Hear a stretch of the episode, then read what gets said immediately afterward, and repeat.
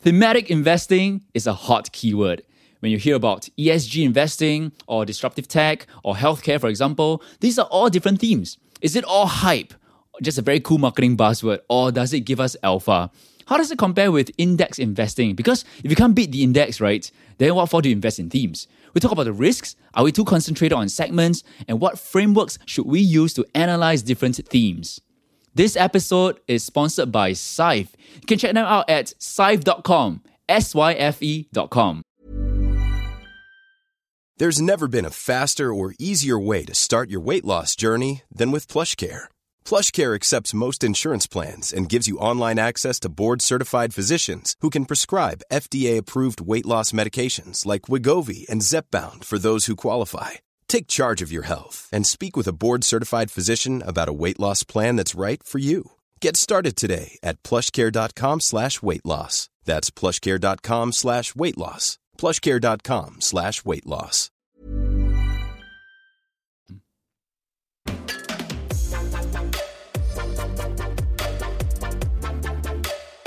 Hello, my name is Andrew, and welcome to another Chill with TFC episode. In this series, we talk to interesting people with relevant experience and insights to help us learn from their perspectives so that we can create the life we love and manage our finances well. Today, we'll talk about thematic portfolios. Let's welcome Vice President, Head of Business Development at Syfe, Samantha Horton. What do you think about the saying that thematic investing is hype? I think um, there is a big distinction there in terms of what we mean by that comment, right, or that question. Because I think thematic investing overall has been around for a long time, maybe in different forms, but perhaps it was more traditional themes previously in terms of investing in certain sectors, countries, etc., um, and getting you know a more, I suppose, tailored exposure, you know, that way. But now we obviously have a, uh, a list of themes which seem to be multiplying, um, you know, every day, right? And and so I would say maybe there could be some aspects of, of hype within the thematic investing when you look at you know particular themes within that right so i guess one to call out would potentially be uh, meme stocks right which obviously was uh, was all the rage you know earlier that's earlier this year stocks. yes that's definitely a theme, a theme right so um, so I, I, think they even uh, have some etfs which have which have been created on the back of meme meme stock, stocks right so um, and if you look at that obviously then you know if you invest in those in the wrong time then you can really get hurt, right? But um, but I don't think I would say the same about you know overall thematic investing. Mm, I've definitely seen more advertisements, more write up about it. But like you're saying, some form of themes exist for many years, right? It's just recent years that you see more interesting themes that come up. But the more common ones, ESG, healthcare, what have you. I mean, let's take ESG for example, and people will be saying that, well, you know, greenwashing, uh, t- tell us a bit about greenwashing, you know, and the whole appealing to your motivations to do good for this planet. Sure. I, I, would say, obviously, that is a big concern for a lot of people investing in, in ESG. And, and in, in my even prior experience, we have done a lot of work around, you know, ESG scoring, etc. right? And you know, I think there is an increasing focus on what are the most important aspects of you know E versus S versus G, the particular companies that we should uh, that we should look at, right? And, and what is really important to call out. I think one thing that I would say is a lot of companies get pushed into or put into the ESG you know bucket when they are basically outperforming on certain criteria within their benchmark, right, or within their sector. So, for example, you know there are oil companies which can be put called ESG, you know, put in ESG baskets because um, essentially, you know, they are doing better than their than their peers, right? But I think if you did want to take a perhaps more purist view, I would say, you know, invest in, in companies that have a value proposition that is actually you know doing what you believe in right so you know i guess one example of that is there's a lot of companies you know which focus on perhaps you know, alternative meats, right? Or, you know, secondhand clothing, right? And, and those types of things where actually the, the, the overall business is about, you know, is about um, essentially doing better, right? Than, uh, or changing business models from, you know, more traditional ones where uh, perhaps it, wasn't so, you know, positive for, uh, you know, for the environment, etc. Mm. Give us an idea of how a how a retail investor should approach thematic investing. There's so many themes. I'm sure the way you approach each of them is different. Is there a framework? Go into it. Sure. I would say it really depends on you know, why you're investing in, uh, why you want to invest in, in a theme, right? I think, you know, traditionally, if I talk about, you know, frameworks, we talk about the core satellite approach, where you know you should put 70% 70 to 60% of your money in a more passive investment and then you know 30 to 40% in you know satellite investment which can be you know more one of these themes right and then if i you know take it a step further essentially when you when you're assessing a theme is it you're trying to diversify you know away from your uh, particular exposures, you know, in in the remainder of your portfolio. So, for example, perhaps you're heavily invested or heavily exposed to you know U.S. stocks, and you want to uh, you want to have more China or emerging market exposure, right? And so therefore, you know, you choose a theme which is in line uh, with that, right?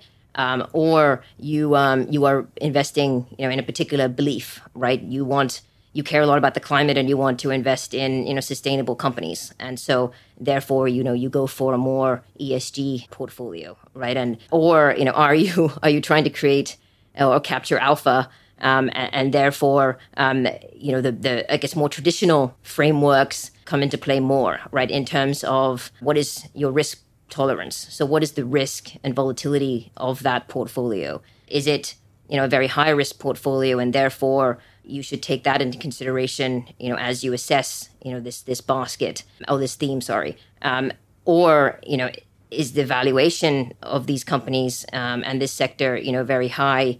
And, you know, is that something that you are aware that you're getting exposure to? Particularly, you know, if I give an example with, you know, inflation coming um, and, you know, some of these, these tech companies, right? If you're investing in, let's say, you know, technology theme, right?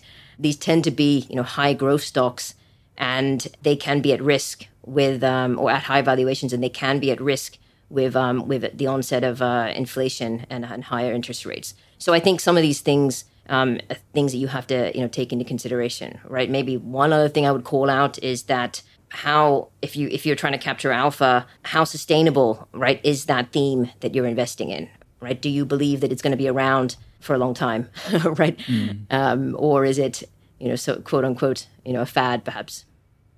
Okay, so tell us more about this capturing alpha first before I move into the investing into what you believe in, investing into the future, right? Because well, I, I think these two are kind of something new for me because sometimes we, we go into the numbers too much as we go into investing, want to make money, right? That's why I want to look for alpha. But at the same time, there's this appeal to your senses or emotions to invest in the future that you want, and which is why some people are going into investing in ESG kind of stocks right? But you, you still don't want to lose money, even if you're doing it because you believe in the future, right? So how should I approach it? Sure. I think, you know, one one one thing I would say is still to diversify, but you know, if you were looking at a, you know, specific theme, uh, I think you should think about things like what am I buying, right? Um, and and not just, you know, the the I guess the um, you know what these companies are doing, but you know where they are valued again in the market. So you know valuation would be one. You know again, I would kind of touch upon you know how sustainable, like what do we believe is going to be the future, you know, of this sector or uh, you know thematic that you are investing in. Earlier on, you mentioned about ESG scoring, and obviously you have some experience in this. tell us about ESG scoring and how do I evaluate ESG companies and stocks? Sure. So I think there is, you know, there's a number of providers out there who do do a lot of work around um, ESG scoring, right? And I think then, you know, ETFs, which essentially take that criteria and put them into to various baskets, right? So I think the the simplest way is to um, is to take that approach where you are relying on you know these third parties, I guess you know the likes of MSCI, etc., uh, which you know obviously have um, have significant you know experience in this in this field. Um, I think it, it does become difficult, you know, to, to perhaps do the analysis yourself because um, because a lot of this, uh, a lot of the information, you know, is, is not easy to, to find on these companies, to be honest, right? So um, I think one approach is, you know, trusting the experts perhaps and, you know, taking the scores that they use and, you know, investing in, in the relative, you know, relevant companies that are scored highly or, you know, the ETFs which which uh, have those companies in them, mm, right? Mm, so it's already my... added a layer of filter for you. From my layman understanding, there's a sort of checklist, and these companies are, are ranked and given a scores, and you can look at all these reports to decide uh, on how to evaluate all these companies that you might be looking at investing. Yes. So these companies are typically scored on all the criteria, you know, environment, social governance, right? right? ESG. Um, and on on criteria that is relevant to them, right? I mean, if we take environment, for example, they would look at your you know process. If it's a manufacturing company, you know they would look at what is the, your manufacturing uh, process, right? What is your supply chain? How much does that pollute, right? Um, do you clean up after yourself? Uh, do your plants um, you know, your plants basically having good policies, you know, where they are making sure that they are not impacting the environment around them. And, you know, things like even, you know, workplace diversity would come into it, right? And, and we, if we go to the, particularly, you know, if we look at the governance side, look at things like how many women are on the board, right? Is there you know diversity of thought, right? Perhaps in the company and things like that, and and those things are also you know important for for ESG scoring. Okay, so how, how does that um, correlate with looking at the financials of a company? Because you've mentioned all of ESG is nothing to do with the numbers sure. and whether the companies are, are making money, right? I, I guess we I am stuck in this traditional mindset. Of look at the numbers, you know, valuations. We're sure. looking at okay whether they have workplace diversity, whether they are protecting yeah. the environment. Yeah. You know, but does that translate into more alpha? I mean, I, am not sure if these two goals are, are going against each other. Sure. Perhaps maybe two ways to, to answer that, right? I think, you know, firstly, whether they, whether it impacts the financials, um, I think is perhaps maybe more questionable. Um, I think, you know, some of these things, particularly on the governance side, there is some evidence that you know companies do perform better when they do have uh, better obviously governance governance policies they have better you know more diversity etc right so that can kind of play into it and you know if generally the company is run well they do care a lot about these environmental and, and social issues as well, right? So, you know, I think, but that I think that would be perhaps a more looser correlation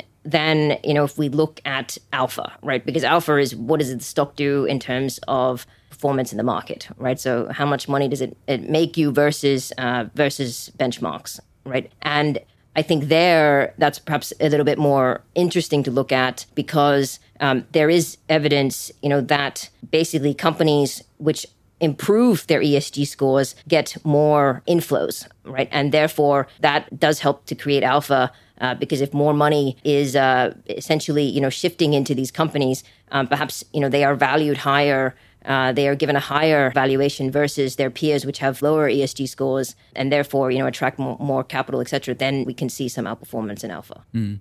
There are obviously too many themes out there. Let's go into some of the hottest ones. Let's go into healthcare because it is a topic that we're really concerned about recently. What do you think about healthcare as a theme? Sure. It's definitely one that has gotten much more attention of late. As, Past as, two years. Yes. Um, as we can imagine, I think it's one of those things where pre COVID, I don't think anybody would have known the name of many of these pharmaceutical companies you know, let alone the name of or what you know vaccine you're getting. I don't think you ask, you know, when you get, uh, you know, your your your flu jabs, etc. You know, who made it? It's never been a you know a, a big concern for people, right? And obviously, you know, now there's a lot more focus on uh, on this this sector and this theme, and you know also the companies within it, right? And I think that is something which is obviously te- it's a big question. It's a question mark in terms of you know how sustainable again you know this this is, right? And I think my own view is that um, obviously we have an aging population which you know is only going to require you know more more healthcare investment and um, requirements, and therefore a lot more money is going to have to go into this uh, into this sector.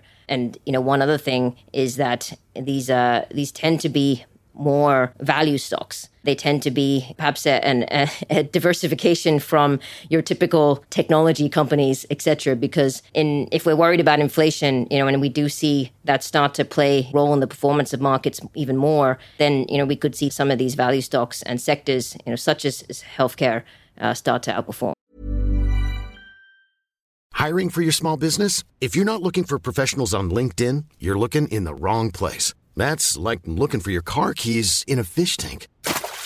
LinkedIn helps you hire professionals you can't find anywhere else, even those who aren't actively searching for a new job but might be open to the perfect role. In a given month, over 70% of LinkedIn users don't even visit other leading job sites. So start looking in the right place. With LinkedIn, you can hire professionals like a professional. Post your free job on linkedin.com/people slash people today.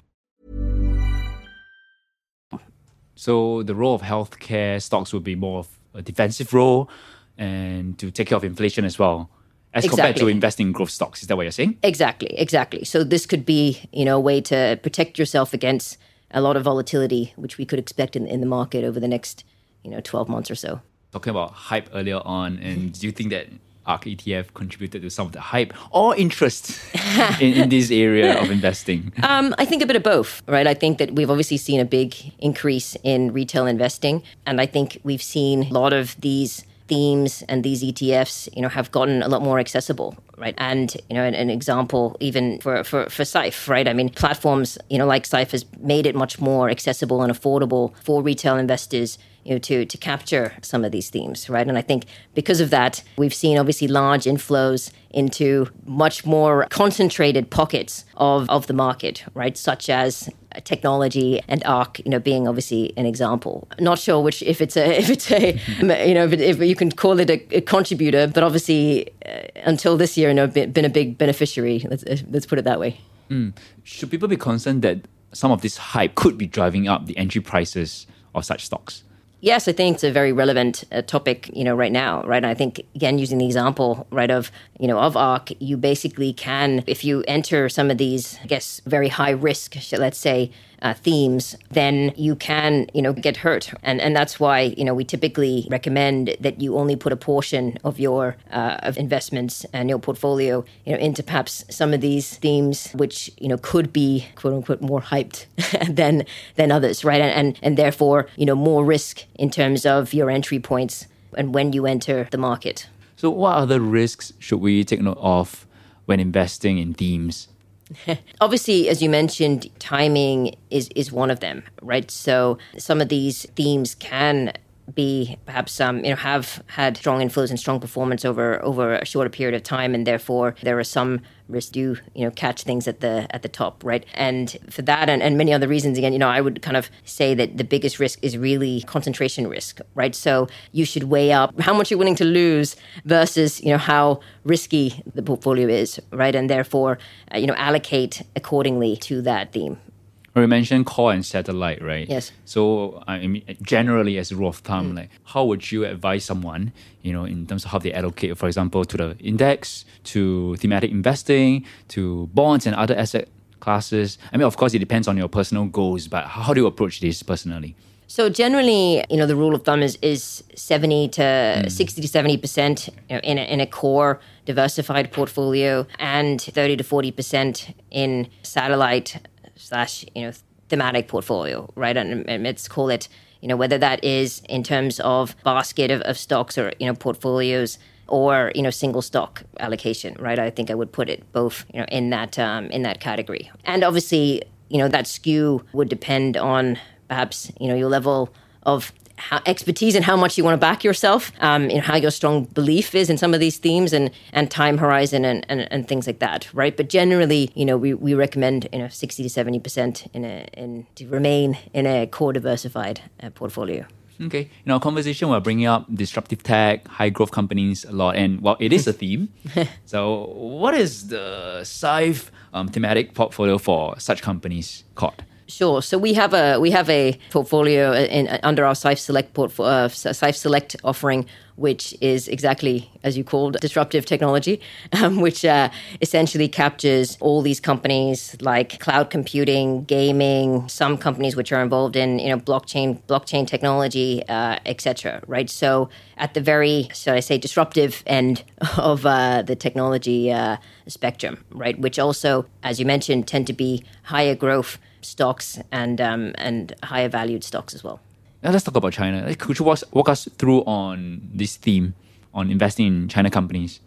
Sure. So so I think um, obviously a very polarizing topic right now in terms of I think the camp that believes that China is going to recover, that it is you know maybe now is definitely the bottom, and you know if you take a longer term perspective that that there will be you know significant returns there, right? Versus perhaps you know the other school of thought saying that or believing that essentially with China, it is too risky now, right? That, you know, perhaps the clampdowns that we've had with, you know, the, in the regulatory uh, clampdowns that we've had in, you know, I guess too many sectors now to, to name really, you know, is going to have a lasting impact on uh, investing, you know, in any Chinese related companies. And that essentially, the perhaps the tone coming out of China that profitability, wealth, etc., is not really being um, celebrated or encouraged anymore means that also there is a risk for, for any company really who does well and has any form of you know outsized returns that they could see potential extra regulation right so i think that is is is one for me that you know really depends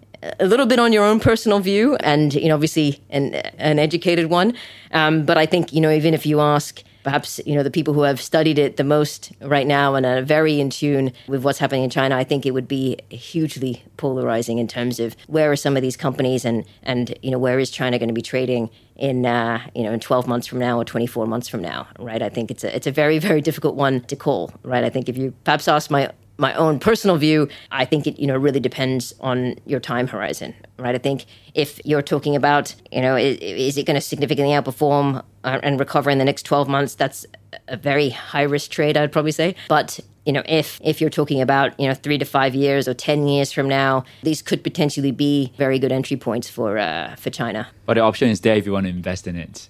Yes, the option is definitely there. Syfe Select also has a also has a China uh, thematic portfolio uh, ready for ready for uh, you know ready for anybody who who wants to take that view, right? Um, but um, but yes, you know, and I think it's one of those things again where you know you allocate accordingly to um, to your risk tolerance, right? So um, if you wanted to place you know a small bet on uh, on the recovery, obviously as with as with you know a lot of things, you know, the further something has has gone down and it has.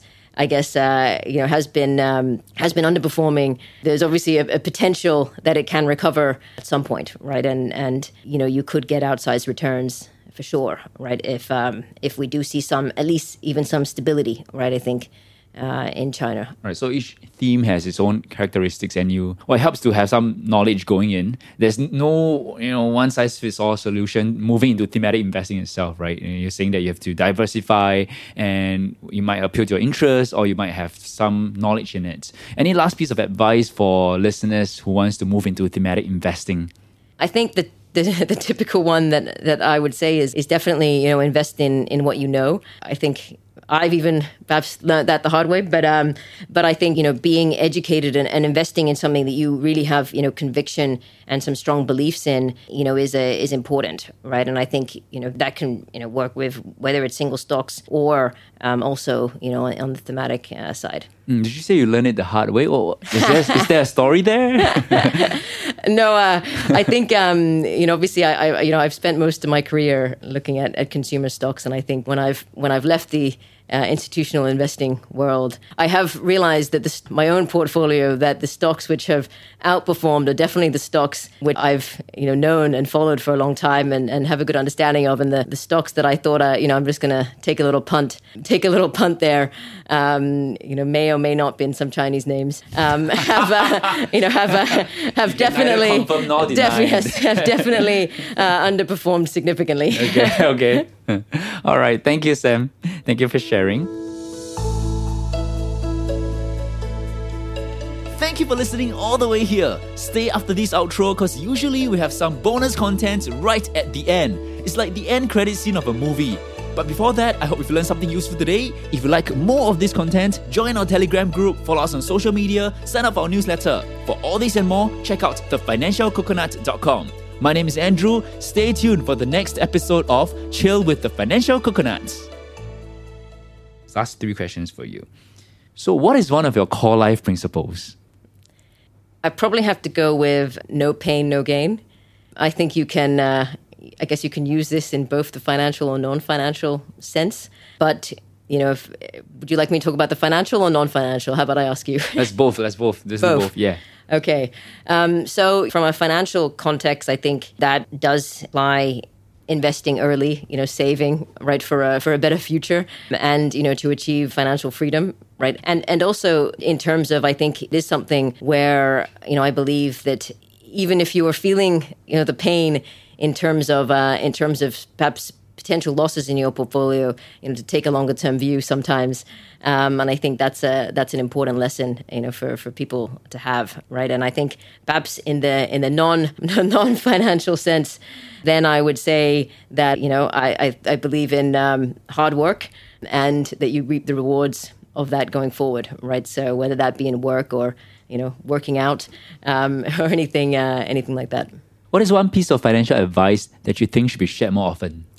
So, so one thing that I think has really resonated me with me, um, I think since I've joined Syfe, and and is, is, that basically the message of you know time in the market is more important than you know, timing the markets, and you know that I think is is a very important thing that I think as much as it sounds cliche, and I think we all maybe have heard it before uh, multiple times but I don't think that many people actually follow through with it. um, and I think you know if we did that, we would all see you know better uh, better outcomes uh, financially, right? Uh, and and managing our wealth because you know if you if you miss a uh, you know a significant uh, peak or, or, you know rally because you were waiting to time it, you know that can be very um, very hurtful for your returns, right, or negative for your returns. So you know that's one big thing that I would say. What is one area of your life that you're giving additional focus right now? as much as I can. Uh, it would be um, trying to spend as much time I can probably with my, my daughter, who recently turned one year one, years old. Okay. Um, not not easy um, when um, particularly in, uh, in, in an industry like this, and you know working in a working in a startup. So um, so yes, trying to spend much time and quality time. I think than uh, that I can. Thank you for your time. Let's get you back to your little girl. Thank you. Thank you. Here's a word from our sponsor. This podcast is sponsored by Syfe Private Limited. All forms of investments carry risks, including the risk of losing all of the invested amounts. Such activities may not be suitable for everyone. Reference to a specific security are meant for illustration purposes and are neither intended nor to be construed as a recommendation or advice to buy any specific security. Please do your own research before making any investments at your own risk. The materials presented are not and should not be construed as financial advice, nor an offer to sell any products or services. Past performances are not indicative of future performances. This advertisement has not been reviewed by the Monetary Authority of Singapore. Mom deserves the best, and there's no better place to shop for Mother's Day than Whole Foods Market. They're your destination for unbeatable savings, from premium gifts to show-stopping flowers and irresistible desserts. Start by saving 33% with Prime on all body care and candles. Then get a 15-stem bunch of tulips for just $9.99 each with Prime. Round out Mom's menu with festive rosé, irresistible berry chantilly cake, and more special treats. Come celebrate Mother's Day at Whole Foods Market